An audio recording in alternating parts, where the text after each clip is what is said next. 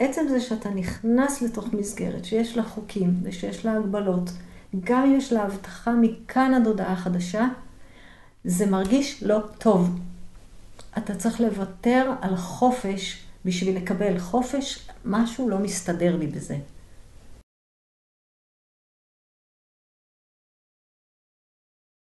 הפודקאסט הראשון על אה, שינויים, על אנשים ומה שביניהם, עם איריס בר-לב.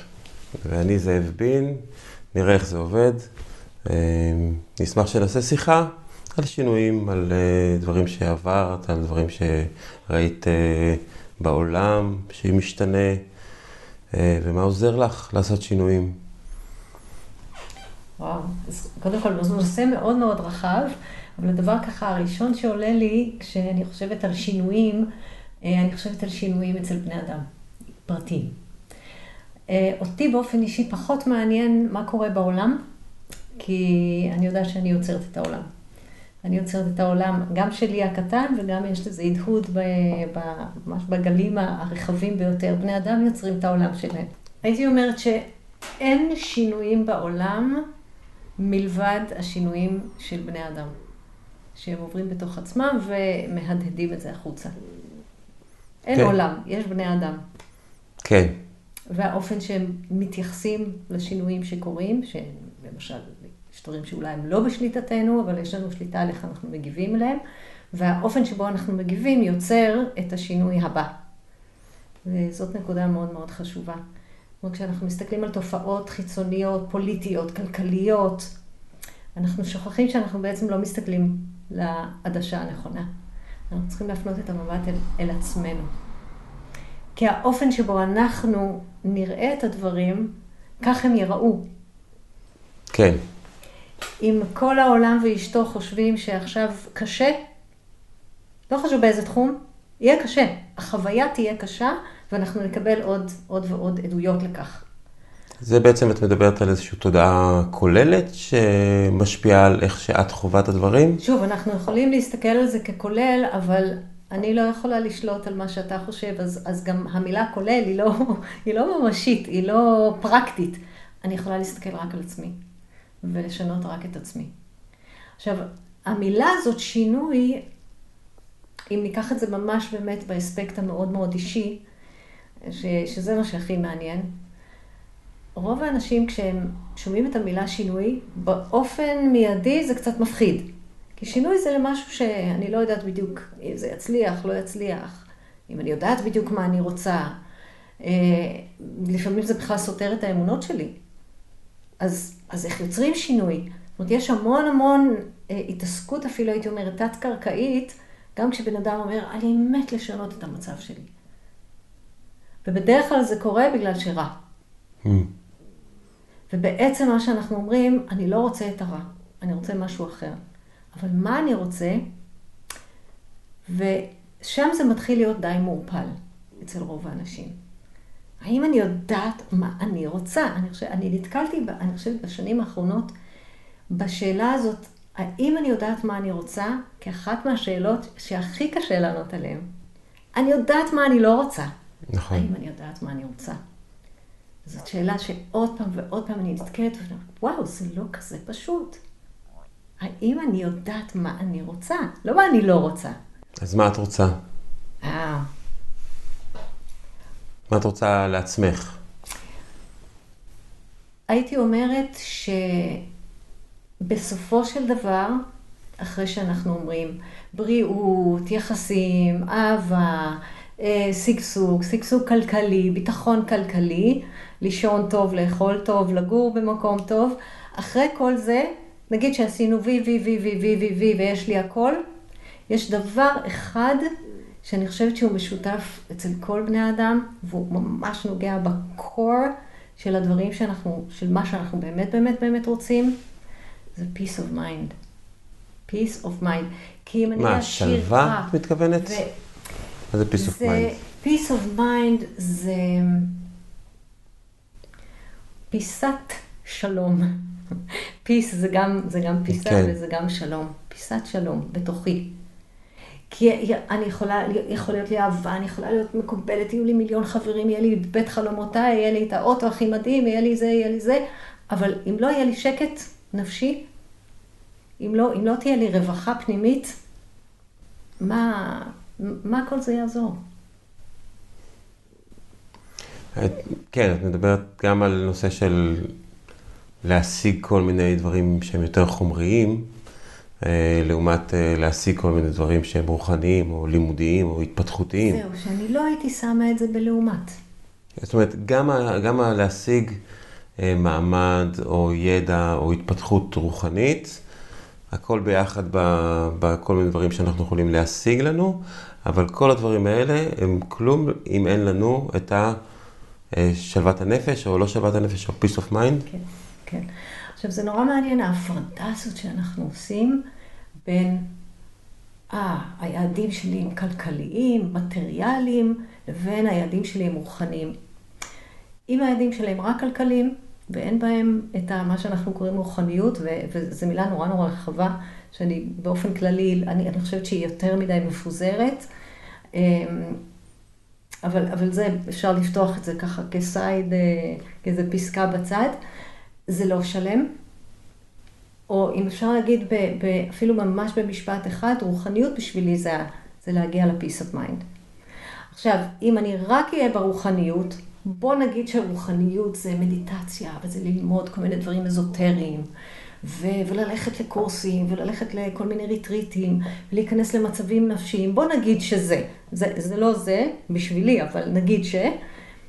ואני אהיה ענייה, ויהיה לי חוסר כל חודש, אני לא יודע איך לנהל את היחסים שלי נכון, אני אגיב עדיין מתוך הטריגרים של העבר, אז מה שווה הרוחניות שלי? זאת אומרת, זה חייב להיות ביחד. זה כן. חייב להיות כל המישורים. כן.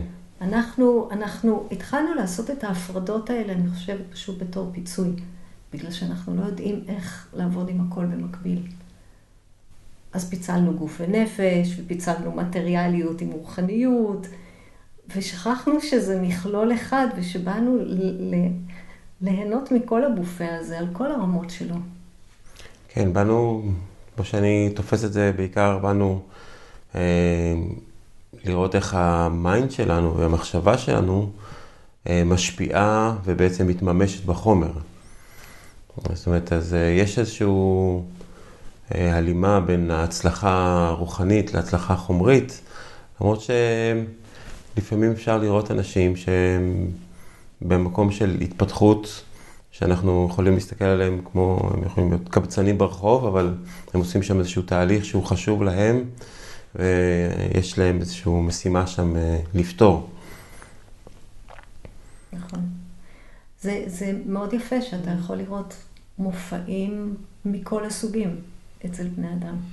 כן. יש אנשים מאוד מאוד עשירים ומאוד רוחניים, זאת אומרת בעלי הבנה של איך החוקים של היקום עובדים, ואיך, איך, ו, ואתה רואה שגם הרמות השונות, או הנדבכים השונים בחיים שלהם, הם מאוד מאוזנים.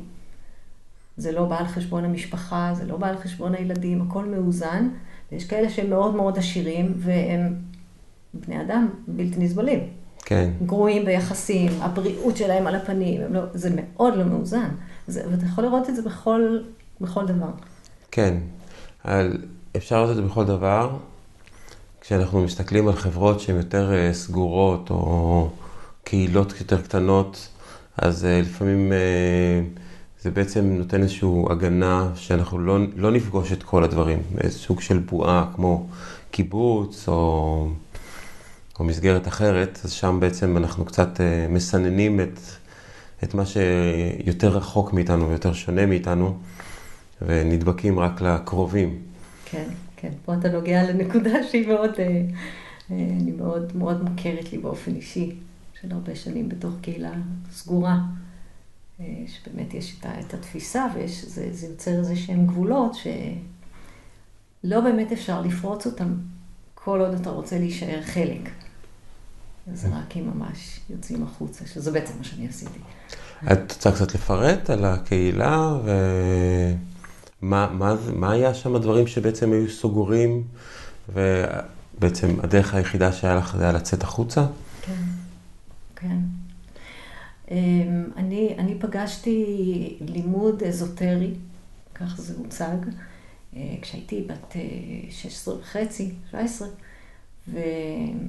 והיה לזה הבטחה מאוד, כאילו זה, זה הדבר, אם אתה רוצה להיות בן אדם, אז כל, ה, כל האנשים האלה שרצים מעניין לעניין ולהשיג עוד זה ולהשיג עוד זה ולקראת המטרה הבאה, לא, זה לא מה שבאנו לעשות פה, יש פה משהו אחר, סוד גדול, וצריך להתנתק מהריצה הזאת קדימה ולהתחיל להסתכל פנימה ולהבין מה קורה בפנים ו, ולהבין מה מעכב בעדנו לחיות ב... בוא נקרא לזה באיזשהו חופש אולטימטיבי. שאני לא הבנתי מה זה החופש האולטימטיבי, זה לא משהו שנאמר, מה יש שם בצד השני.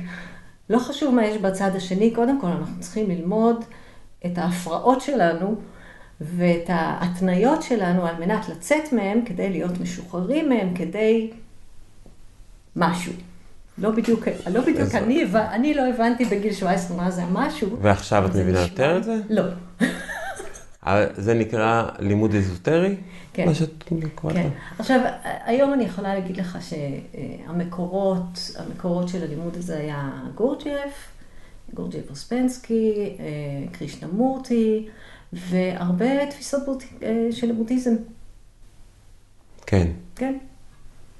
כן, הרבה מה... בעצם התיאוריה התיאוסופית של, אה, של ז'ידו קרישנמורטי, אז באמת דיברו באמת על להשתחרר מ...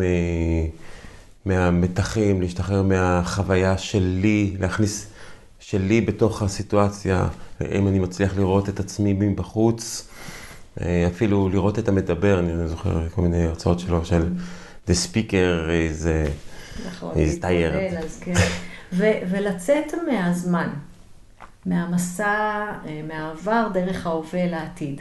ובעצם שאנחנו אף פעם לא בהווה, כי אנחנו כל הזמן או בעבר או רצים אל העתיד בדמיון שלנו, ואנחנו בעצם לא בהווה ואנחנו לא נוכחים, זה משהו שכמובן, המיינדפולנס היום מדבר על זה.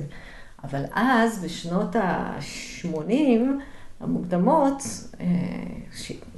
בעצם סוף שנות ה-70, זה היה משהו שלא, אף אחד לא ידע עליו בארץ. בקושי היה איזה שניים וחצי אנשים שעשו מדיטציה באותה תקופה. לפחות לא שמעו עליהם.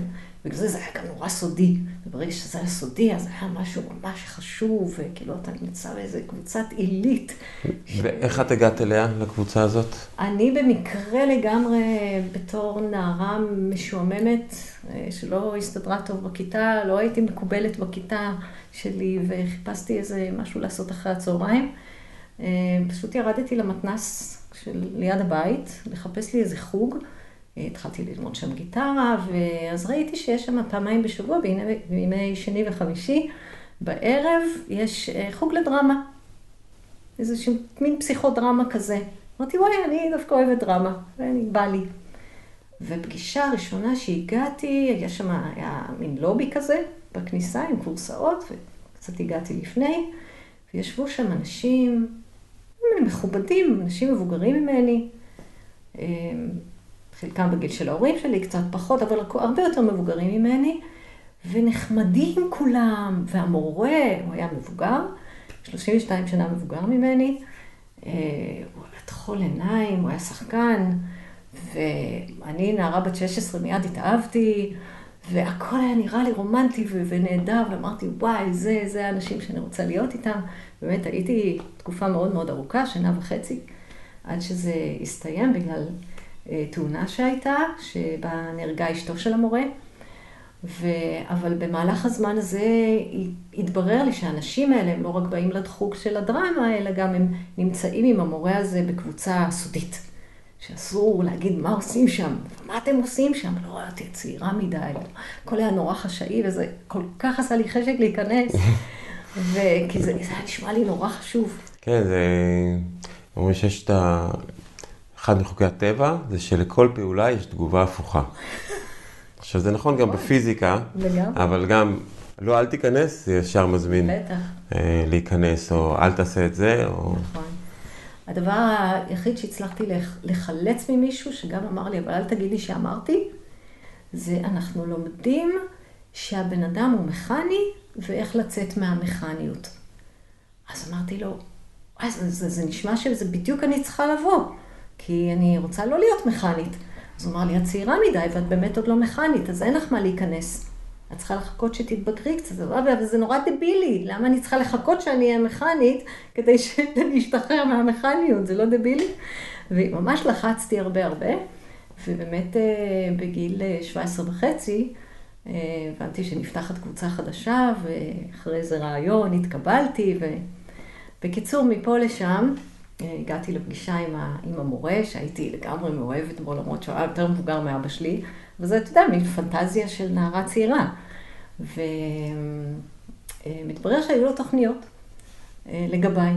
הוא החליט שאני התלמידה הנבחרת, ועל הפגישה הראשונה הוא אמר לי, הלימוד שלך, אם את רוצה להיכנס לקבוצה, הלימוד שלך יהיה איתי. אני לא ידעתי בדיוק מה זה אומר, זה נשמע לי נורא חשוב ונורא מבהיל, אני מאוד לא יד... ממש לא ידעתי מה, מה, מה אני הולכת להיכנס, אבל בסופו של דבר, to make the very very very long story very very very short, אה, הייתי איתו כמעט 30 שנה ביחסים. אה, זוגיים. כן. בלימוד פרטי כאילו. שהיה מאוד, אה, הייתי אומרת, די טראומטי. וואלה. אני לא ידעתי אז שזה היה טראומטי. אז 30 שנה. שנים. להבין שהחוקים ש... שהיו איתו, אה, שאסור היה לספר שום דבר, אה, ובכלל זה שיש לי יחסים עם אדם כל כך מבוגר, זה היה מוסתר מההורים שלי באופן מוחלט, עד כמה שאפשר היה באופן מוחלט. ואז עברנו והקמנו את קיבוץ נאות סמדר, שהוא בעצם בית ספר ללימוד עצמו של האדם, אה, בלבוש של קיבוץ, של התנהלות של קיבוץ, ממש כמו של פעם, שיתופי. אבל אני הייתי מאוד מבודדת כל השנים האלה. היית מבודדת? הייתי מבודדת כי הייתי מה... כי בעצם שירתתי אותו 24/7, הייתי ממש לשירותו. באצטלה של אנחנו עוברים לימוד אה, מיוחד, ואני מכשיר אותך לכל מיני דברים שבאמת באמת אני לא הבנתי בדיוק למה, אבל uh, הוא היה מורה, אז, אז, uh, ואני באתי ללמוד. Uh, זה לקח לי הרבה הרבה שנים להבין שהיו שם הרבה דברים שהם מופרעים, טעויות, דברים לא הגיוניים, דברים שנבעו יותר מהאישיות המורערת שלו. אה, יותר מאשר אה, תובנות, אה, תובנות כלשהן. אז אני חוויתי את כל הלימוד הזה במקום מאוד מאוד מעורבב, ולקח לי הרבה שנים בכלל לעבד את כל הסיפור הזה, ו... ולהתחיל לשאול את עצמי, אז מי אני? ומי אני רוצה להיות? וזה הפך להיות שתי השאלות הכי הכי בוערות בחיים שלי.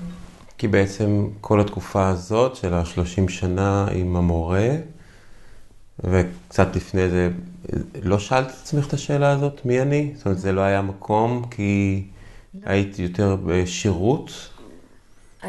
הוא היה מורה, והוא יגיד לי איך חיים, איך נכון לחיות, איך... אני צעירה, אני לא יודעת. איך זה התחבר עם התורה שלו?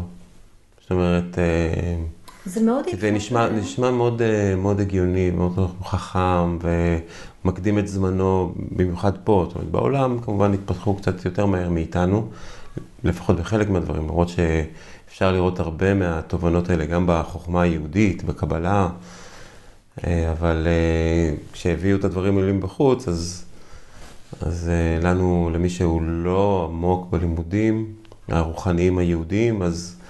זה כאילו חדש, ואף אחד לא מתעסק בזה. אבל איך הדברים האלה בעצם התחברו עם הפרקטיקה ועם המעשים שאת עשית, או שהוא ביקש ממך לעשות? כן. תראה, מבחינת העיצוב של הזהות שלי, זה היה בעיקר מה לא. למשל, את גדלת בבית של הורים אה, אינטלקטואלים, אה, דוקטורים, פרופסורים לחינוך, ו... אבל בבית ובתפיסה זער בורגנית. עכשיו, זער בורגנית זה היה ממש משהו שאתה לא רוצה להיות. זה, זה you're doomed. זה אתה נשאר קטן וכאילו כבשת את העולם, אבל אתה, אתה נשאר קטן. ואנחנו לא באנו להיות קטנים. אז להיות כמו ההורים שלי זה היה, עכשיו זה הדבר הכי, הכי לא. מה כן? כל מה שהוא יגיד לי לעשות. זה לא זהר בורגני.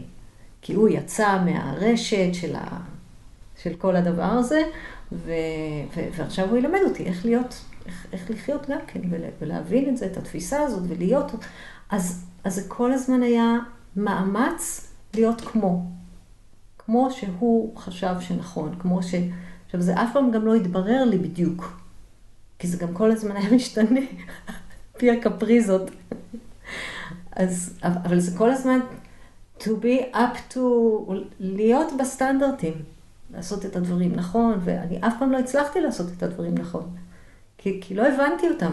זה לעשות את הדברים או להיות? זה להיות וזה לעשות, וזה מבחינתי זה איך ללכת ואיך לדבר, ועם מי לדבר, ומה להגיד, ומתי לא להגיד. מה למשל? מה, עם מי לא לדבר? אמ, עם אנשים שהם חושבים קצת מחוץ לקופסה, למשל, ויש להם ביקורת, אז, אז לא, אז, אז, אז לא, לא, לא מתקרבים אליהם. זאת אומרת, אם מישהו, לא... נגיד בקבוצה שלכם, היה לו ביקורת על ההתנהלות של הקבוצה, אז, לא לתת לא, לו פתחון פה? זה לא משהו, כן, קודם כל, בכלל לא, לא מדברים על בעיות אישיות, בכלל לא נכנסים לעניינים אישיים. אז קודם כל, לא סיפרתי לאף אחד אף פעם מה אני מרגישה, מה קורה לי. זאת אומרת, לא היו לי חברים. אמ, ובמובן של המסגרת, זה גם מה שהתבקש מכולם. אה, אנשים באופן טבעי כן מוצאים את הקשרים האישיים, ובחדרי חדרים מדברים, אבל אני לא הכרתי את זה. לי, לי לא הייתה את החוויה הזאת. אני מאוד שמרתי על החוקים. אמ, גם אנשים התרחקו ממני. כי אם למישהו כן היה איזה משהו להגיד... הם בטח אז... לא לספר לך, כי את ישר... בדיוק, שזה לא, שאני לא אשמע את זה, כי זה ישר יעבור למורה. אה, ואם, ואם זה היה מגיע, זה היה סקנדלים. מה זאת אומרת סקנדלים? מה, איזה סקנדלים? אז אתה לא מתאים, ואתה צריך לעזוב, או תנאים, להציב תנאים מסוימים לבן אדם, שרק אם אתה עומד בהם אתה יכול להישאר. כי, כי ככה זה צריך להיות. וכן, זאת הייתה התנהלות אה, מקובלת. כן. עכשיו, במשך התקופה הזאת, ואת תלמידה, בטח למדת דברים מעניינים וחשובים. עם כל ה... כשאת מסתכלת עכשיו באחורה ואומרת, כן, זה היה קשה, ו... וזה היה איזשהו מצב. והייתי עוזר, כאילו, הכל היה לשירותו, אבל הכוונה שלו, לפחות כמו שהוא הציג אותה, זה היה בעצם אה, שאת תהיי התלמידה שלו. זאת אומרת, באיזשהו מקום, את כן מצליחה לראות את המקום שלך כתלמידה, את המקום שלה ללמוד. מה השם שלו? לא יודע. יוסף. יוסף. את, ללמוד מיוסף, הצלחת ל, באמת לקבל כל כך הרבה כי היית קרובה אליו? אני חושבת שהיום אני יכולה להגיד שקיבלתי המון תובנות על הרבדים השונים של איך בן אדם אה, פועל, הכוחות שעובד, ש, שעובדים בו. אני חושבת שלמדתי לקלוט בני אדם ברמה העמוקה ולראות, איכשהו למדתי לראות את הטוב בבני אדם, כי אני מאוד מאוד אהבתי אותו, למרות שהוא מופרע לגמרי. ואני חושבת שמשהו בתמהיל הזה של לראות קונטרסט אצל מישהו, אה, קונפליקט גדול, אז זה מבוסס הרי על סבל, על דברים שהוא לא פתר. נוצרה אצלי חמלה גדולה מאוד, שהיום מאוד מאוד משרתת אותי במה שאני עושה היום, שזה לעזור לאנשים בעיקר להשתחרר מכאבים ו- ולהשתחרר בכלל. כן. זה הכל, הכל הכל קשור אחד בשני. אמ, אני חושבת שזה מה שלמדתי, אבל אני מייחסת את זה אליי ולא אליו. כי זה לא מה שהוא ניסה ללמד אותי. כן. הוא רוצה שאני אהיה מה שנקרא שרת, הוא, הוא, התפקיד שהוא קרא לעצמו זה שרת. הוא נותן שירות לאחרים על ידי כך שהוא יוצר בשבילם תנאים, כל מיני תנאים מגבילים, מראה, זפת פה, זעזוע שם, בשביל שבן אדם יוכל להסתכל על עצמו. כי אם אף אחד לא ישים מראה מולך, אתה לא תראה את המקומות החשוכים שלך. עכשיו, אני, אני לא מאמינה בזה היום. אני לא, לא, אני, אני לא מאמינה בדיסציפלינה הזאת. זה, זה כשאדם לומד את עצמו מתוך מקום של פחד, של הרגשה לא נעימה, של איזושהי ביקורת, זה לא עובד, זה לא עובד בשבילי. אם אנחנו רוצים לחיות בחופש, אנחנו צריכים להתחיל אותו בתוך הלימוד. הלימוד צריך להרגיש חופשי, טעים, נעים, מסקרן, Playful. כן. כשזה מתחיל להיות כזה, צ'ופ צ'ופ צ'ופ, אבל זה, זה, אני חושבת שזה מאוד מקובל בכל הדיסציפלינות של לימוד עם מורה, עם, עם מישהו שהוא יודע יותר טוב. אנחנו צריכים להקטין את עצמנו, וזה לא עובד, העניין הזה. אנחנו לא נוכל לגדול אם נקטין את עצמנו. כן, כי כל אחד צריך בעצם לגדול בכיוון שלו, אנחנו כולנו אינדיבידואלים, כמו בבריין כוכב עליון, ראית? כן. We are all individuals, I'm not. כן. לגמרי. אז זה מאוד מסקרן, אני, ממה שאני שמעתי על נאות סמדר, בעצם כאילו גם המוצרים החומריים המאוד טובים שתמיד אהבתי לשתות או לצרוך, אבל לפני זה פגשתי את, ה, את הרעיונות שלי הדגימו את הנושא של השחרור האחיזה. זה היה את השחרור האחיזה בבתים והמעבר. זה גם מתחבר למה שאנחנו מדברים על השינויים, זאת אומרת, זה, זה תמיד קסם לי, הרעיון הזה של כל אחד גר בבית, עד שמחליטים שעושים החלפת בתים. שזה שנתיים או משהו כזה, נראה לי, וואו, איך אפשר לחיות ככה? להכין, מישהו בא ומטפח וזה, ו, ומח, ונותן את כל התדר שלו למקום. ואז הוא צריך למשוך אותו וללכת להיות בדירה אחרת, שיכול להיות שהוא אפילו שונא את מי שגר שם לפני זה, בטח את התדר שלו, ובטח את, את איך שהוא שם את הגרביים ואת הנעליים, או מה שהוא תלה, או מה שהוא טיפח או לא טיפח. וזה היה בשבילי מקור להשראה ממש על שחרור אחיזה. וכשהייתי בשומרי הגן, אז משהו בסוף הקורס, אז כל אחד היה לו איזה הדרכה לעשות. אז בהשראת הדבר הזה, אז ביקשתי מכל אחד מהמדריכים שלמדו, שיביא איזשהו כלי שהוא עובד עליו. היינו עובדים הרבה על עץ. אם זה קערה, או חץ, או קשת, או איזו יצירה באור, או כל אחד שיביא את, ה, את, ה, את המלאכה שלו, קוראים לזה מלאכה, ועכשיו חצי שעה תעשו שם fine, fine tuning כזה, fine שמייקרינג של, ה, של המלאכה. תשקיעו בה, תיתנו בה את האהבה האחרונה, את, ה, את ה, מה שעוד צריך, מה שעוד צריך, עוד קצת, עוד קצת, עוד קצת. ואז אחרי החצי שעה, ועכשיו אמרתי, כדי לתרגל שחרור מהאחיזה, כל אחד ייתן את המלאכה שלו למי שנמצא מצד ימין שלו. ואז אנשים התחילו להתרגז ולצעוק עליי. מה פתאום? כאילו, וממש, נכנסו ממש לקטע, קטע היסטרי של אני לא משחרר את זה. ואז כאילו אמרתי, בוא רק, רק, נש... רק, רק ניתן לחצי שעה. רק, רק, רק להרגיש את הנתינה הזאת. וזה היה לאנשים מאוד מאוד קשה, ואנשים ש... חשבתי עליהם מחשבות שמה, זה קל להשתחרר, זה, זה עץ, לקחתי איזה חתיכת עץ, ואני עשיתי, ומה זה משנה שזה יהיה למישהו אחר. ואנשים גם קיבלו כל מיני, כי יש כאלה שלא הביאו את המלאכה שלהם, אז סתם לקחו איזה, לא יודע, איזה ענף ככה, וקצת שפשפו אותו, ואז היה מישהו שבא ועשה איזה קערה כל כך עם עיטורים וזה, והוא נתן את זה והוא קיבל איזה ענף כזה מרוט עם עוד אצטרובלים תקועים עליו. אז כאילו, זה היה, זה היה מאוד מעניין לגלות את זה, וזה על מלאכה שהיא, את יודעת, לא יודע כמה שעות השקיעו, אבל על בית שגרים בו שנתיים. זה מדהים, זה, זה, זה נתן לי כל כך הרבה השראה. כאילו מבחוץ, אולי מבחוץ זה קל לראות את הדברים האלה, וגם מבחוץ קל לנו לראות את המצב שלנו ולבחון את עצמנו ולראות אה, את ההתקדמות שלנו, את ההתפתחות שלנו, וגם להתמודד עם השינויים ש... שאנחנו פוגשים. כי אם אנחנו בתוך השינוי, אנחנו גם לא, לפעמים לא יכולים לראות אותו, כמו אה, קשה לי לראות, אה, נגיד, את, ה, את הגדילה של הבן שלי. אבל אם אני מסתכל על מישהו שאני פוגש אותו פעם בחמש שנים, וואו, איך הילד גדל, איך הוא השתנה, איך זה, אבל מה, הוא כל הזמן נשאר אותו דבר, מבחינתי.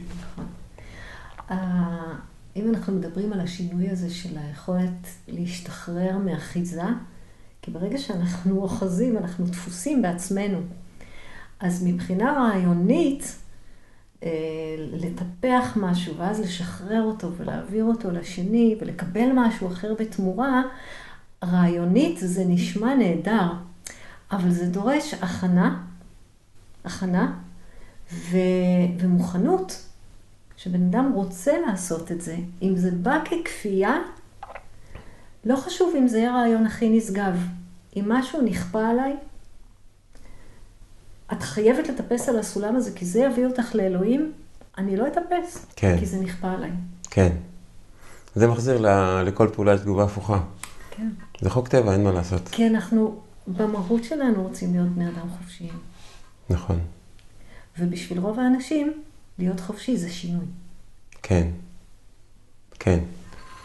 אני חושב שיש יש שם איזשהו, איזשהו אלמנט של uh, מאבק פנימי בין אותו יוסף שרצה ללמד ורצה להעביר איזשהו ידע ו... מה, טוב, אז יבואו, אבל הם לא רוצים, אנשים לא רוצים uh, להתאמץ ולעשות את הדברים האלה, כי הם רגילים, אנחנו במשך שנים, אנחנו הורגלנו למשהו מסוים, לא רק בתקופת החיים שלנו, גם בתקופת החיים של ההורים שלנו ושל ההורים של ההורים שלנו, כל החברה שלנו היא, היא עובדת בצורה הזאת. פתאום לעשות שינוי כזה, אז זה ממש צריך איזו שטיפת מוח. ושטיפת מוח אי אפשר לעשות בזה שאני אעבור ליד. בוא תיכנס לתוך המכונת שטיפה ותעבור את השטיפה הזאת ויהיה לך לא נעים, אבל שלא תוכל לברוח, כי אחרת כל הזמן... אז יש שם, בואו תהיו בואו תלמדו איך להיות עצמכם, אבל תעשו את זה במסגרת מאוד מאוד סגורה, וש... אה, ושאתם לא יכולים לברוח ממנה, כי אחרת, כי אחרת השינוי הזה לא יהיה. כמו בקיבוצים נוגע, שהיו. נכון, אתה נוגע ממש ממש בנקודה, אני חושבת ממש, ממש הבסיסית ביותר. בואו תיכנסו לקונסטלציה, נעשה שטיפת מוח משותפת, וכל אחד יעבור את זה באופן אישי. כדי להביא למשהו טוב. אבל עצם זה שאתה נכנס לתוך מסגרת שיש לה חוקים ושיש לה הגבלות, גם אם יש לה הבטחה מכאן עד הודעה חדשה, זה מרגיש לא טוב. אתה צריך לוותר על חופש בשביל לקבל חופש, משהו לא מסתדר לי בזה. כקונספט. כן. זה פשוט לא מסתדר. עכשיו, גם הזכרת את זה שזה ההורים שלנו, זה... ההורים שלנו רצו לתת לנו רק טוב. אבל לפעמים לא בדרכים ש... שאנחנו הרגשנו שטובים לנו. זאת אומרת, לא, לא נתנו לי לבחור במקום ש... ולהשגיח עליי, שאני לא אעשה שטויות, בגלל שאני לא יודעת, או, או אני לא, לא מבינה, לגעת ב, ב, בזה של החשמל. אז תנו לי... עשיתי את זה. אז תנו לי את חופש החקירה, אל תגידו לי זה אסור, אבל תשמרו עליי, כי יש דברים שאני לא יודעת. אז... אז זה דורש, קודם כל זה דורש המון אנרגיה מההורים, ולמי יש. אז, אז בסדר, אבל אנחנו מקבלים את כל האמיתות האלה, זה אסור, זה מותר, ככה צריך, ככה טוב, ואז נדמה לנו שהדרך שלנו סלולה, ואתה רואה מיליוני אנשים מבולבלים ושלא טוב להם. אז רגע, אז מה, אז איפה טעינו? ואני חושבת שה... השינוי הגדול שאני עברתי, מעבר לשינוי הפיזי, יצאתי, הלכתי, התחלתי את החיים שלי מאפס בגיל 49, ממש מכלום. אבל נשים את הדברים האלה בצד. הרבה אנשים עושים שינויים דרסטיים של מקום, עוזבים, מתנתקים, בסדר. השינוי הבאמת באמת מהותי שאני עברתי זה להבין שאנחנו כבני אדם מחפשים את הפתרונות במקומות שאנחנו רגילים לחפש אותם. וזה אצל מישהו אחר. מישהו אחר יודע יותר טוב ממני. אתה יודע איך, איך לעזור לי בנקודה הזאת. להרוויח יותר כסף, או שיהיו לי יחסים יותר טובים, או לעזור לי לפתור את העניינים העבריים שלי או את הטראומות שלי. אתה יודע איך, ויש דברים שאתה יודע יותר טוב. אם אתה נגר ואני לא, אז, אז אתה תעשה לי שולחן, אני לא יכול לעשות שולחן. אז בדברים הפיזיים זה נהדר, זה נורא חשוב. אני אקנה ממך חלב כי אין לי פרה. מעולה. זה, זה הסדר של העולם. אבל כשאנחנו רוצים לפתור את הבעיות האישיות שלנו, זה מצוין להיעזר במישהו אחר. אבל לא הוא יוכל לפתור לי את הבעיה. כן. וזאת נקודה, היא כזאת דקה, אבל כזאת קריטית. כשמטופל בא אליי עם כאבים כרוניים, אני אומרת לו, אני לא יכולה להוציא אותך מהכאב, אתה יכול. אני יכולה להראות לך איך. כי אתה צריך לתקשר עם המוח שלך, שייתן הוראת שחרור לשרירים המוחזקים האלה, לכל הסטרס הזה, לכל התגובה, התגובה, התגובה. רק אתה יכול לעשות את זה. אני יכולה להראות לך, אני מורת דרך, אני יכולה להצביע לך על הכיוון, אולי תעשה ככה, ותרגיש, מתאים לך, עושה את זה בשבילך, ואז אתה מקבל כלי. מוצא חן בעיניך? done deal, ביי, לא, לא רואה אותך יותר. נפטרת מהכאבים, כן. ו- וזהו. וזה מה שבעצם עשית, באיזה גיל? בגיל 49? בעצם בלעזוב? כן, כן. כאילו, הבנת? עזבתי, הבנתי, אמ, השלמתי. מה הבנת? הבנתי מה עברתי. הבנתי שחייתי בתוך שטיפת מוח, שלא שמעתי את עצמי בכלל, רק את הקול של המורה. מה צריך לעשות, איך צריך לחשוב, איך צריך לחיות, עד הפרטים הכי קטנים, עד, ה, עד ה, מה לעשות במיטה. בכל, בכל, זה ממש נכנס לכל, לכל מקום בחיים שלי. ו... והבנתי גם למה, למה העניינים לא זרמו לי בשום דבר ש, שרציתי לעשות. מלבד הדבר האחד שבחרתי לעשות, וזה בחרתי להיות מורה לפילאטיס מכשירים, כשעוד הייתי בקיבוץ, אחרי שהוא כבר מת. למורת רוחם של חברי המזכירות וזה, שזה לצאת לתל אביב, אנחנו מדברים על דרום הערבה, וזה נסיעות, וזה יומיים בשבוע, שלושה לא להיות, ו... אבל אני התעקשתי כי זה היה משהו שהוא היה ממש קריאה. ו... ודרך זה התחלתי להגיד, רגע, יש, יש לי איזה עמוד שדרה שהוא שלי, שהוא ממש ממש שלי, לא מאף אחד אחר. ואז עוד לא ידעתי מה אני מרגישה, אבל זה מצא חן בעיניי. והרגשתי שהעוצמה שלי באה מהמקום הזה, ולא מכל הידע שלי, המעמד, אה, לא יודעת מה, כל מיני שטויות. ובעצם היית נוסעת בתקופה מסוימת לתל אביב ללמוד? כן. מה, כמה זמן? חצי שנה כזה? כמה זמן? משהו כזה, חצי שנה, ואז אה, החלטתי ללכת לרמה הבאה, וזה ללמוד אה, פילאטיס מכשירים. זה התחיל מפילאטיס מזרון, ואז פילאטיס מכשירים, זו הייתה הכשרה יותר ארוכה. ו... וגם הבאתי כלי שאני יכולה לעזור דרכו לאחרים בקיבוץ.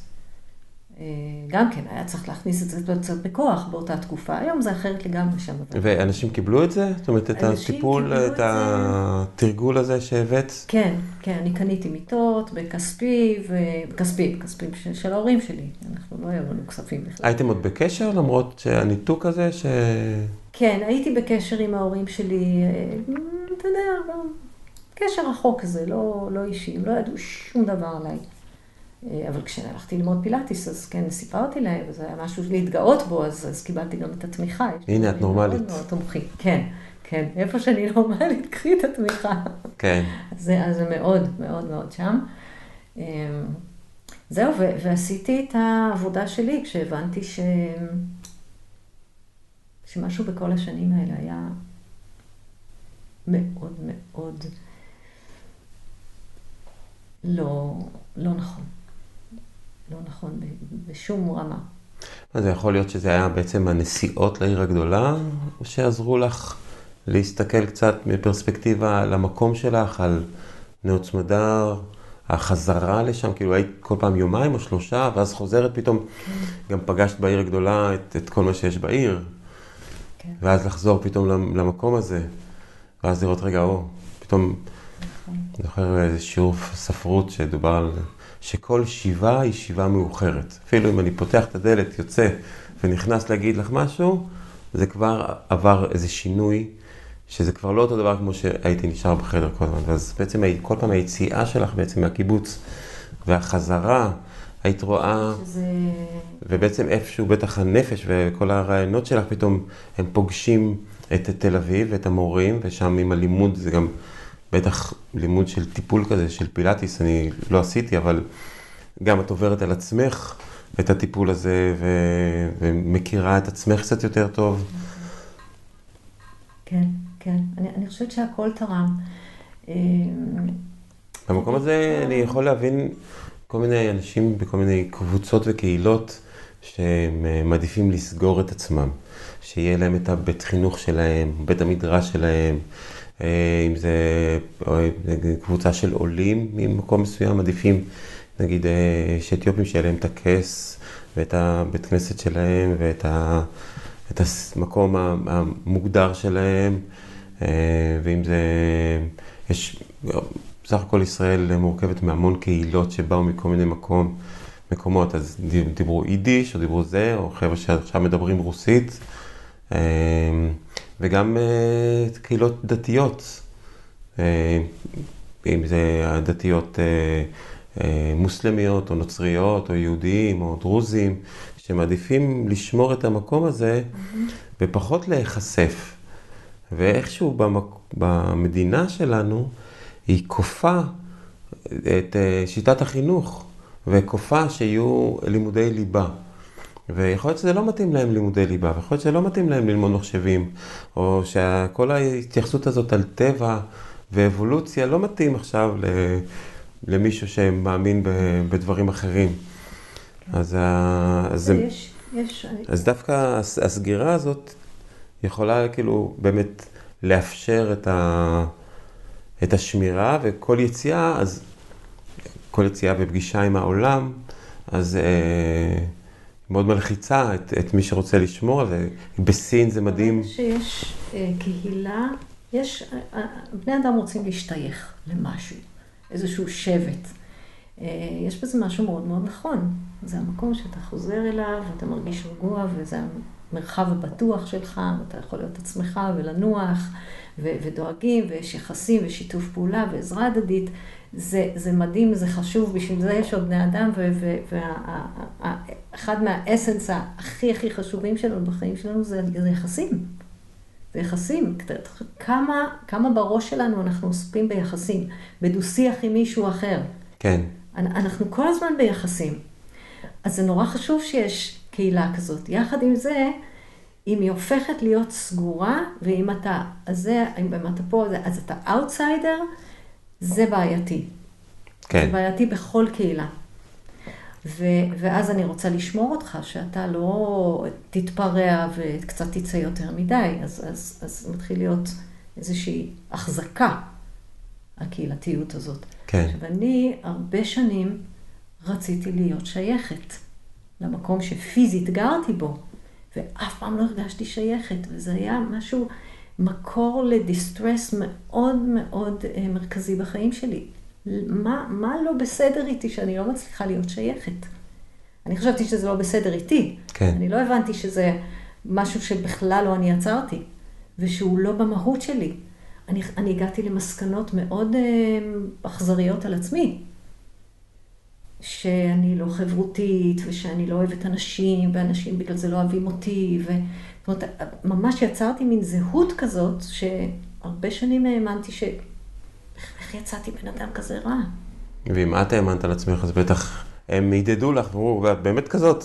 כן, מן הסתם. אני לא יודעת מה הם חשבו, אני לא, אני אפילו לא יכולתי להיות עסוקה במה הם חשבו, אבל אני הייתי בקונפליקט מאוד חזק עם עצמי. מה לא בסדר איתי? ולקח לקח זמן עד שהבנתי גם מתוך טיפול שהלכתי אליו, אה, שזה לא אני, שזה לא באמת מי שאני. אבל עדיין לא ידעתי מי אני. הבנתי שאני יכולה לבחור. ש, שעכשיו, אוקיי, הבנתי שכל זה, זה לא אני, זה לא אני, זה לא אני, זה לא אני, אז מה אני? והשאלה הזאת, מה אני, הייתה פתוחה לכל הכיוונים. מה אני רוצה להיות? וכשאמרתי, אני, אני רוצה להיות אוהבת אדם, אני רוצה להיות בן אדם שנותן ולא רוצה לקחת כל הזמן. אה, אני רוצה להיות בן אדם נדיב. אני חשבתי שאני נורא קמצנית, כי כל דבר שמרתי, כי כל הזמן הגנתי על עצמי. אז, אז שמרתי על כל דבר, אפילו על פיסת עוגה שהייתה לי, שלא, שמישהו לא יאכל לי. ואז אז רציתי להיות בן אדם שנותן, שבן אדם שתמיד מרגיש בשפע, שתמיד יש לו מה לתת. אומרת, וזה התפתח עוד ועוד, ופתאום הרגשתי מאוד נוח בתוך הדמות החדשה הזאת. אמרתי, רגע, אבל זה, זה, זה בעצם אני. והשמחה הזאת של הגילוי, וזה לקח כמה שנים אחרי שעזבתי כבר לגלות את זה, כי כשעזבתי עוד הייתי קצת... אה, שאף אחד לא ידע איפה הייתי, מה עשיתי, אני רק מורה לפילאטיס, אני רק מטפלת, אני אחר כך עברתי להיות אה, מטפלת בתרגול סומטי, חינוך לתנועה סומטית. אז, אה, אז, אז, אז התחילו להפשיר, התחלתי להפשיר עוד יותר ועוד יותר ועוד יותר. כי הבנתי שגם בשביל להיות מטפלת, שזה מעבר להיות למורה לפילאטיס ולהראות תרגילים, אני צריכה להביא את האותנטיות הזאת של קבלה, אה, לראות אותך כשאתה בא אליי בהכי טוב שלך. זאת אומרת, אני רואה אותך בהכי טוב שלך.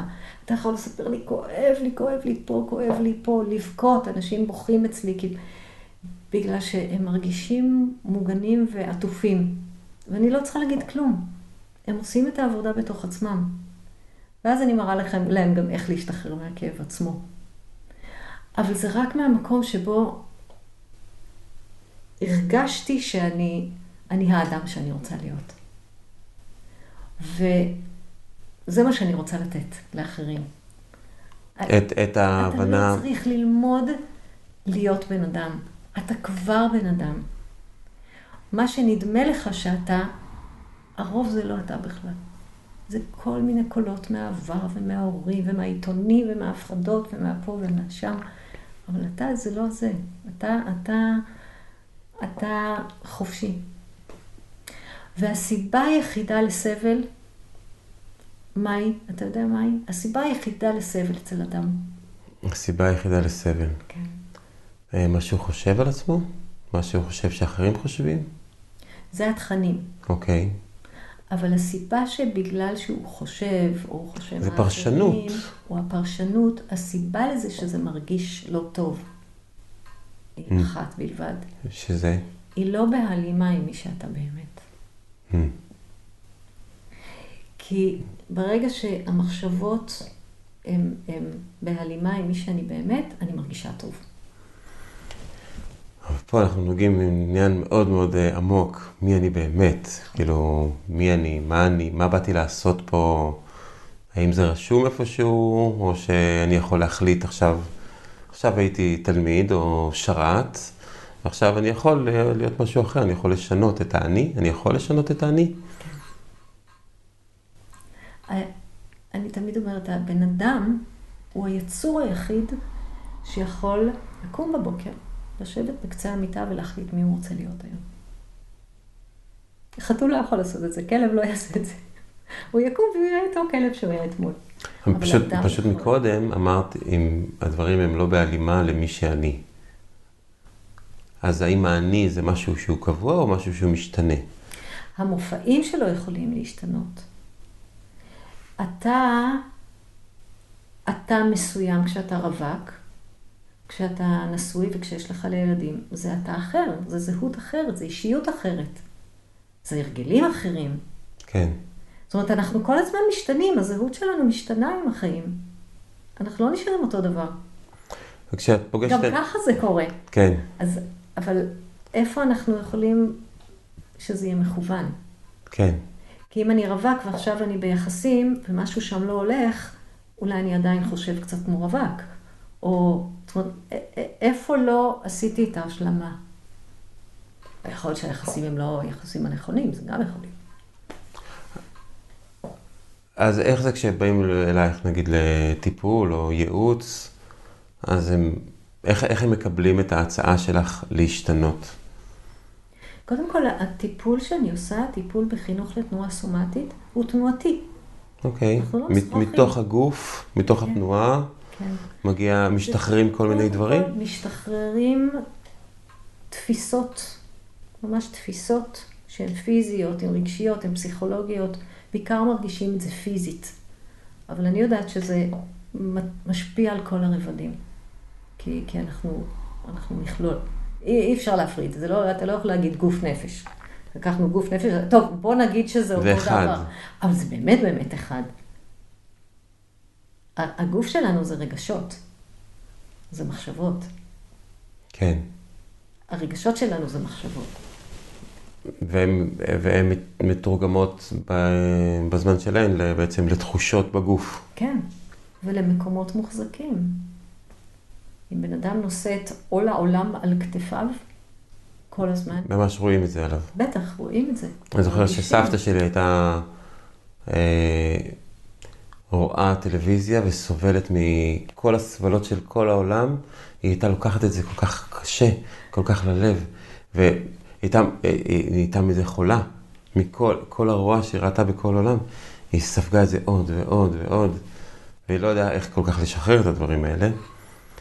אה, וואו, זה מאוד מעניין, הדברים האלה של... אה, בעצם, אז מתוך תנועה גופנית והגעה למה? הגעה למקומות של קיצון, או למקום לא. של שם יש לי כאב, למשל, נגיד פה יש לי איזשהו כאב, אז להזיז את המקום שכואב ולהרגיש מה שעולה, לא אז מה, איך זה עובד?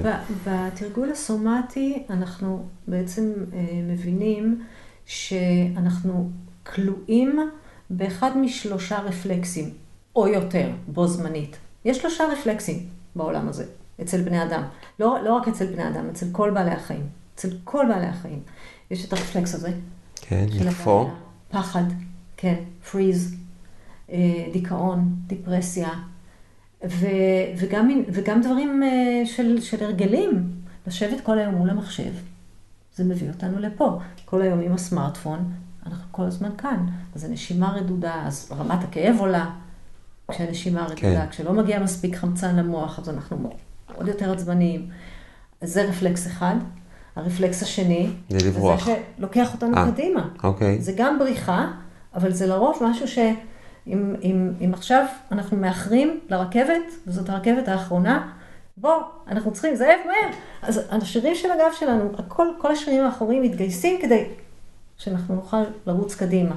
אל היעדים שלנו, אל המטרות שלנו, אל דברים שאנחנו מתלהבים. יש לי פגישה עם אהובתי, אז אנחנו פה. ככה, כן. איזה יופי שבאתם. אז, אז בית חזה פתוח, אבל השרירים של הגב כל הזמן, כל הזמן מוחזקים.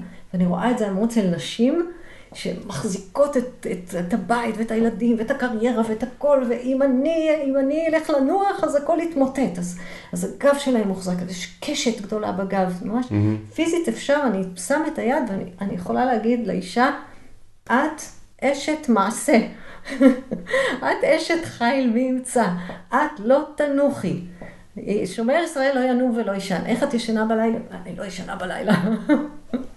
אז זה, זה מתבטא פיזית, ויכול להיות שיש כאבים, יכול להיות שאין, אבל מתישהו זה הופך להיות יותר ויותר נוקשה, ואז אנחנו אומרים, אה, כשנעשים זקנים, אז נעשים... אז זה לא בגלל הזקנה, אלא בגלל התהליך והתרגול שעשינו עד אז. בגלל התרגול של ההחזקה. כן. אז בואו נשתחרר מזה, ונורא קל להשתחרר מזה. כן. רגע, אבל לפני זה, האינסטינקט השלישי. אה, רפלקס של מה שנקרא טראומה, טראומה פיזית. נפצעתי, היה לי ניתוח בצד אחד, אה, החזקתי את הילדים כל הזמן כן. על צד שמאל כדי שיד ימין תהיה, אז כל הזמן צד המותן הימנית שלי מקוצרת. אוקיי. אה, הייתה לי פסיכולוגית פעם, שלא שמעה טוב באוזן אחת. אז היא כל הזמן הייתה מקשיבה ככה למטופלים שלה. אז זה היה לה בצבא? והיא ממש פיתחה סקוליוזיס. וואלה. עקמת. שנים, שנים, שנים, היא יושבת ככה כדי לשמוע יותר טוב פה. מעניין. כן, אז זה הרגלים שאנחנו... ואז מה, את- מה אתם עושים וזה שם? יכול להוביל לצליעה, לשחיקת סחוס בירך, ואז אפשר להגיע לניתוחים, וכל מיני דברים שאפשר למנוע אותם הרבה הרבה הרבה לפני, כשאנחנו משחררים את האחיזות האלה, ואנחנו נשארים רק עם הרפלקסים. אם עכשיו יהיה בום גדול, אה, ואחר כך אפשר להירגע מזה ולצאת מזה במקום מאוזן, כן. ואז אנחנו לא צוברים כאבים, אין כאבי גב. ואני אומרת את זה בתור מישהי שיש לה שלושה בלטי דיסק בגב, פריצת דיסק בצוואר, סקוליוזיס, אגן מסובב, חוליות מסובבות, אה, קריעה בכתף, קריעה בעוד איזה שריר בירך, כל מיני פציעות שהיו, ו- ושנים, שנים, שנים, שנים של כאבים. שנים של כאבים, ו- ולגרור רגל עם הקרנה. ואני יודעת מה זה לחיות בכאב. ואז עכשיו. מתרגול של הדברים האלה, אז כבר אין לך את זה? אין לך את הכאבים? כלום, כלום, כלום, כלום, כלום. איזה יופי. וזה קורה מאוד מהר בגלל שאנחנו מדברים עם המוח. זה לא משהו פיזי. כן. אין דבר כזה גוף. דוקטור תומאסנו הוא זה שהגה את השיטה, פיתח את המתודה הזאת, הוא אומר, אין גוף. הגוף זה ביטוי. זה כמו שאין אין מציאות. היא, היא רפלקציה של מה שאנחנו מביאים. וואו. חזק. כן, נהדר. ואת משתמשת בריקוד קצת? עכשיו מאוד נפוץ ריקוד חופשי, אה, ויש לנו פה בטבעון אה, איזה בעצמי בחור עושה, כן. שכל הזמן רוקד לו ברחובות. אני תמיד עושה משהו בתנועה, כן. אני גם מאוד ממליצה לאנשים שהם מאוד אנליטיים, אה, עובדים על עצמם, עובדים על תודעה, ותעשו משהו עם הגוף. אנחנו רובנו מנותקים מהגוף שלנו. אנחנו all in the mind.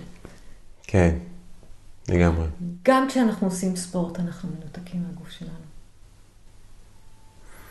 כן, לפעמים איזשהו משהו הישגי, אם זה לרוץ, אה, זה להוריד את השניות, או...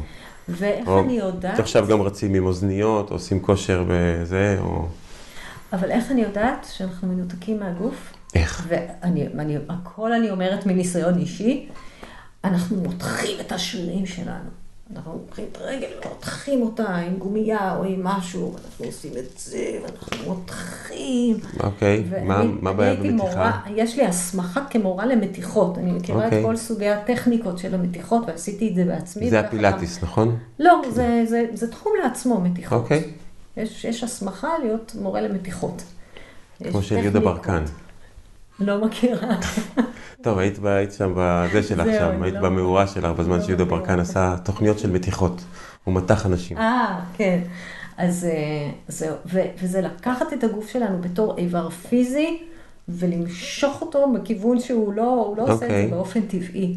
התרגול הסומטי מדבר דרך המוח, המוח נותן הוראת שחרור לשרירים האלה שהתכווצו, כי רצתי עכשיו עשרה קילומטר, השרירים מכווצים. אז דרך הטכניקות האלה שאני מלמדת, השרירים פשוט נרגעים, אז לא צריך למתוח אותם. את יכולה לעשות את הקסם הזה עכשיו? לי, נגיד? כן. אתה אומר שיש... כואבת לך היד? פה. פה. אוקיי. אחרי שבר, שפשוט... אה, וכשאתה יושב עכשיו, יש... מה אתה מרגיש בחגורת הכתפיים בחלק הזה? יש צד אחד שמרגיש יותר מתוח, תפוס. לא ממש. לא ממש. אני אגע? כן.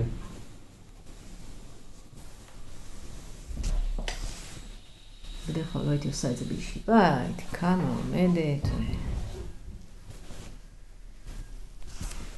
אוקיי, דווקא אני מרגישה שזה קצת יותר תפוס. מהמם. בוא תעשה משהו נורא נורא פשוט. זו טכניקה שנקראת פנדיקולציה. פדיקולציה. נמצאת בטבע. כן. אוקיי. תרים את הכתף השמאלית. עכשיו כיווצת. אתה יכול ממש להרגיש את הקיבוץ כן. הזה פה.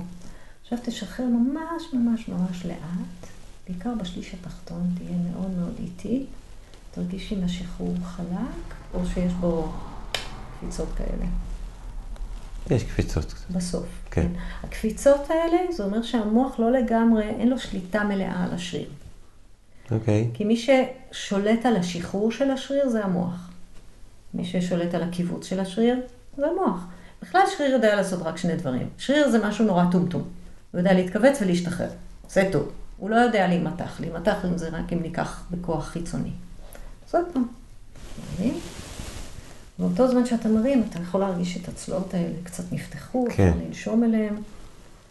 ואז לשחרר לאט לאט ולראות אם אפשר להחליק את הסוף הזה של השחרור. ולחכות לרגיעה המוחלטת. כן, יותר חלק. כן, כבר יש לך יותר שליטה. עוד פעם אחת. אז השלב הראשון של הפנדיקולציה זה קיבוץ, להרגיש אותו, הנה קיבצתי, זה אני מכיר טוב. שחרור איטי ומבוקר זה השלב השני. ואז רגע של דממה. לכבות מנועים. הרגע הזה שאנחנו לא מכירים אותו. כלום. סיימתי דבר אחד, עוד לא התחלתי את הבא. זה רגע מאוד נדיר. כן, ועוד פעם אחת. להרים, והקיבוץ. שחרור איטי ומבוקר, להיות איתו עד סופו, מה עוד אפשר להחליק בסוף? נשימה ומנוחה מוחלטת. ולעשות השוואה של התחושה בין הכתפיים. המרקם, הצבע, הסאונד הפנימי. אני מרגיש עכשיו מהצוואר איזושהי מתיחה לכיוון, מצד ימין. פתאום אתה מרגיש שצד ימין, כן, איזשהו מתוח. משהו, משהו, פתאום יש איזה קונטרסט. הממ, לא ידעתי שצד ימין שלי כזה תפוס. כן, עכשיו אחרי ששחררתי את שמאל, אז עכשיו יש פתאום... כן, אז המוח לומד מהקונטרסטים האלה של לפני, אחרי, וצד אחד וצד שני. מעניין. כן. וזה קורה מאוד מהר. כן, מאוד פשוט. אנחנו הולכים ממש ל, ל, לפתור כאבים שאנשים הלכו איתם 40 שנה. מאז שנפלתי מהאופנוע ומאז שהייתה לי תאונה לפני 15 שנה או 30 שנה. אז מעבר לכאב הפיזי שמשתחררים ממנו, זה גם פותח להם אפשרויות חדשות, אה, אמונה בעצמם. תרגילים על בסיס יומיומי כמה דקות. בן אדם פשוט יודע שיש לו שליטה על כל דבר אצלו, בחיים שלו. כן, את לוקחת את זה למקום, מעבר למקום הפיזי? לחלוטין, לחלוטין, כן. כי כשאתה יודע לשחרר שריר, את משתחרר כל הרגש שהיה, שהיה קשור לזה. כל הדברים שעשית אי פעם, שגרמו לכתף הזאת להיות מוחזקת, זה, זה הכל אותו סיפור. זה כן. לא מופרד. זה, זה אתה. זה לא הכתף שלי, איזה מין איבר כזה. אנחנו אף פעם לא הולכים ברחוב ורואים כתפיים הולכות ברחוב. זה אתה הדבר הזה. כן. מעניין שבעצם המנוע של השינוי הוא השחרור. אם אני אדע לשחרר, כן. אז יוכל להיכנס שם במקום הזה משהו חדש, ואני פשוט יוכל ללכת איתו, לעוף איתו לכיוון השני. אני זה... חושבת שממש you nailed it במשפט הזה. כי רובנו חושבים שבשביל להשיג, אנחנו צריכים עוד יותר להתאמץ. עוד יותר, ל... אה, עוד יותר לעשות את זה, עוד יותר להתכווץ. להוציא עוד אנרגיה, וזה בדיוק הפוך. כן. כן, אז זה, אז בעצם, אם אני יכול to nail it twice, אז זה לשחרר את האחיזה שלי בכאב, או בתפיסה, או במחשבה, או בהרגל. זאת אומרת, לשחרר אותו, כן. ואז להיות פתוח למשהו אחר לעשות במקום. זאת אומרת, אם אני רק אשחרר אותו, וזה יהיה בתוך ריק, אז יש יותר סיכוי שאני אחזור לאותו מקום. אם לא יהיה לי מקום אחר אה, לצאת אליו. אתה יודע, זה היופי. אם אתה מחזיק כל הזמן משהו, אז אתה משחרר, אז היד שלך פתוחה. עכשיו אתה יכול להחזיק משהו, יש את המשל, הסיפור הזה עם ה... אני לא, לא זוכר, יש כל מיני סיפורים. יש מלא עם סיפורים. ה- עם הקוף הזה שהוא כן. מחזיק את הזה, איך- הוא לא יכול למשוך, כן. הוא רק צריך, הוא צריך לעזוב, ואז הוא, אה, כל מיני כאלה. אבל ברגע שאתה עוזב, אתה יכול לתפוס בדיוק את אותו דבר שהיה שם קודם. וזה אחר. אבל אתה כבר תהיה מודע לזה. אתה תגיד, אה, זה מה שאני רוצה? או אני רוצה Mm. משהו אחר. Hmm, זה מרגיש יותר טוב. אני יכול לבחור. זאת אומרת, עצם, עצם השחרור... טריגר עולה, אני אתפוס את הישן. כן. אה, עוד פעם עשיתי את זה. כן, אני אשחרר. אבל אתה יכול זאת ההתחלה. יש לך את החופש. רפלקסים, אה, כן. יכול להיות שיבוא טריגר ותמצא את עצמך עוד פעם אוחז באותו דבר. כן. אבל אתה כבר יכול לשחרר. כן. זה different story. כן, קשה, קשה לנו לשחרר. קשה לשחרר. לשחרר את, ה... את האחיזה ב... בהשלכות. קשה לנו... האמת היא שזה נורא קל. אני אומר... אנחנו קש... סתם לא מאומנים בזה. בדיוק, בדיוק, בדיוק.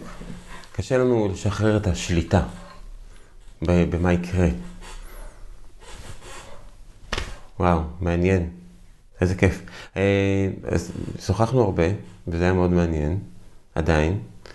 אה, לפני סיום, אולי, איפה אפשר לפגוש אותך? איפה אפשר ללמוד את, עוד את הדברים, קצת אז- על הסומטים, קצת השמות האלה קודם כל, שסיפרת יש עליהם? לי, יש לי אתר נהדר, שנקרא i, נקוד, i מקף somatic dot com, i מקף somatic dot com. אה, איריס בר-לב, חינוך לתנועה סומטית, יש לי ערוץ יוטיוב עם המון תרגילים, עם המון פנדיקולציות שאפשר לתרגל אותם בבית. הרבה אנשים אומרים, ניסיתי תרגיל אחד וזה עובד, אני רוצה לבוא אלייך. אז uh, יש ניוזלטר שיוצא אחת לחודש למי שנרשם דרך האתר, תמיד עם ערך, תמיד עם איזשהו סרטון. Uh, בנוסף לזה, יש, um, יש לי קבוצה uh, בפייסבוק, קבוצה סגורה. בטעות סגרתי אותה, אני לא כל כך מתמצאת בפייסבוק, אז מתברר שהיא סגורה, אבל אפשר להיכנס אליה בקלות, זה נקרא חלומות כן נועדו להגשמה. וואו, כן. מעניין. ההורים שלי תמיד היו אומרים לי, זה טוב שיש חלומות, חלומות צריכים להישאר חלומות. ואני באיזשהו שלב אמרתי, לא נכון, חלומות כן נועדו להגשמה. אז יצרתי את הקבוצה הזאת, וכל יום אני נותנת סרטון, סרטון קטן של השראה מכל, מכל העולמות שאני לומדת, מגוון הסופרים של ה-New Thought, Thought אה, שבדרך כלל זה, זה של המילניום הקודם. אה, שלוש-ארבע דקות של השראה כזאת על הבוקר, אז אה, אה, גם ביוטיוב יש, אז, אז יש גם, גם ערוצי יוטיוב וגם פייסבוק וגם טלפון בכל מקום. וכרגע, היום אני ברמת ישי, זה יכול להשתנות, אבל הקליניקה שלי ברמת ישי, פילאטיס מכשירים שלי ברמת ישי, אה, מאוד קל למצוא אותי ו... ולהגיע. ואני עושה גם ממשיך- תהליכים בזום. כן? מי שלא יכול להגיע אליי, כן. זה מדהים, זה עובד נהדר. איזה אדיר זה, אה? כן. זה פשוט אדיר, הטכנולוגיה שפשוט מאפשרת לנו לעשות כל הדברים, ואפשר לעשות גם לפני זה בטלפון, וגם לפני זה היה אפשר להצטלם וזה, אבל זה הפך להיות כל כך זמין וכל כך אה, נוח לשימוש, כאילו בזכות, האמת היא בז- הרבה בזכות הקורונה, שאפשרה לאנשים גם לסגור עסקאות של מיליונים, בלי לטוס לארה"ב ולבלות שם במלון אה, יומיים ולחזור. אפשר לעשות את זה הכל בזום, וגם... אנשים אה, שואלים אותי, איך, איך את יכולה לטפל בזום? איך את רואה? איך את... ואחר כך הם אומרים לי, זה כאילו שישבת על ידי, ראית כל דבר. אז אני מאוד מאוד מיומנת בזה, אני מאוד טובה בזה, וזה עובד מדהים למי שלא יכול להגיע עד אליי. איזה יופי, איזה נהדר. אז uh, תשלחי לי את כל הכישורים האלה, ואני אשים אותם ב... בעצם ואני בתיאור מלמדת, הסרטון. וגם יש לי קבוצה שאני מלמדת, נכון להיום, שוב פעם זה יכול להשתנות, אה, בסטודיו יער מאכל בבית לחם הגלילית, ימי שלישי, שש וחצי. אה, מלמדת מה? תרגול סומטי. זאת אומרת, את מלמדת סומטי. אותם, זה שיעור של שעה, שוכבים על המזרון ומשתחררים מכל הכאבים. זה מיועד לאנשים שכואב להם, או לאנשים שרוצים להיות כאלה גם שמרפאים? וגם וגם. כל מי שרוצה להרגיש חופשי בגוף שלו, לקום ולהגיד, רגע, אני לא יודע, משהו השתנה. משהו בגוף שלי אחר, אני הולך אחרת. אני רואה את האנשים הולכים בסוף השיעור, ואני אומרת, וואי, אם הייתי, אם הייתי רואה אותך ברחוב הולך ככה, הייתי אומרת, וואי, אני רוצה לשאול את הבן אדם הזה מה הוא עושה, איך הוא, איך הוא מגיע להיות כזה. מעניין. איזה כיף. אני חושב שזה שילוב של בעצם ההתייחסות שלך לגוף, וההתייחסות שלך לרוח, ל mind. אה, איזה יופי. מגניב, מגניב. תודה רבה. ש... תודה לך. הייתה שיחה מאוד מעניינת, ולמדתי הרבה דברים. וגם הסתכלתי ככה מזווית קצת חדשה על אותו מקום שהיה נראה לי קסום ומדהים, ותמיד חלמתי, אה, יכול להיות מעולה להיות שם. גם לראות קצת דברים מזווית קצת חדשה, וגם נתת הרבה השראה לעשות שינוי, וגם את הדברים הפרקטיים המיידיים לעשות, נשמע לי משהו לתרגל אותו. וזאב, אתה איש שיחה נהדר, וממש ממש היה לי כיף גדול גדול. איזה כיף שאת אומרת.